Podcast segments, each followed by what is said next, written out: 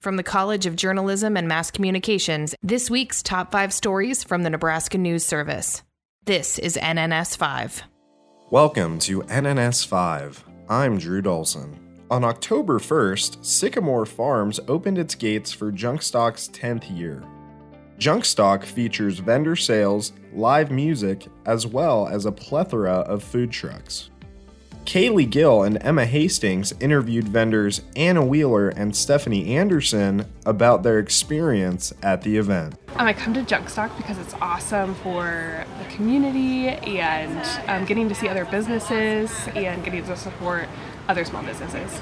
Favorite part is probably seeing all the unique vendors and seeing all the things that they work really hard to sell. Recent fires in the Panhandle have burned more than 8,200 acres of pasture and cropland near Gering and Scottsbluff.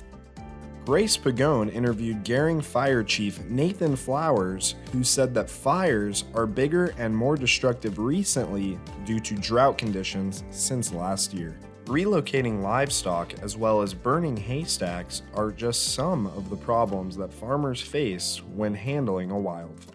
Since August 19th, food trucks have been making their way to Ceresco on Thursday evenings.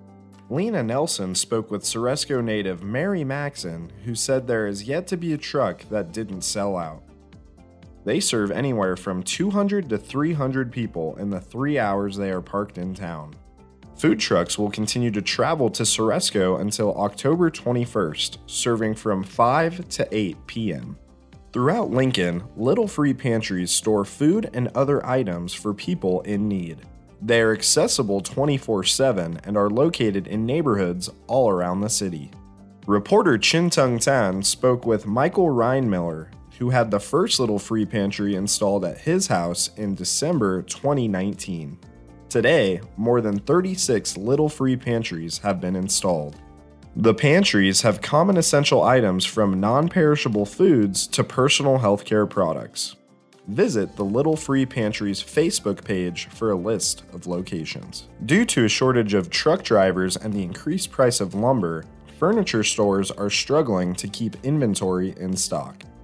Riley Tolan Keig interviewed Lisa Sabels, owner of Amish Furniture of Nebraska, who attributed the increasing lumber price to a boom in home improvement projects during COVID 19. For Nebraska News Service, I'm Drew Dahlson.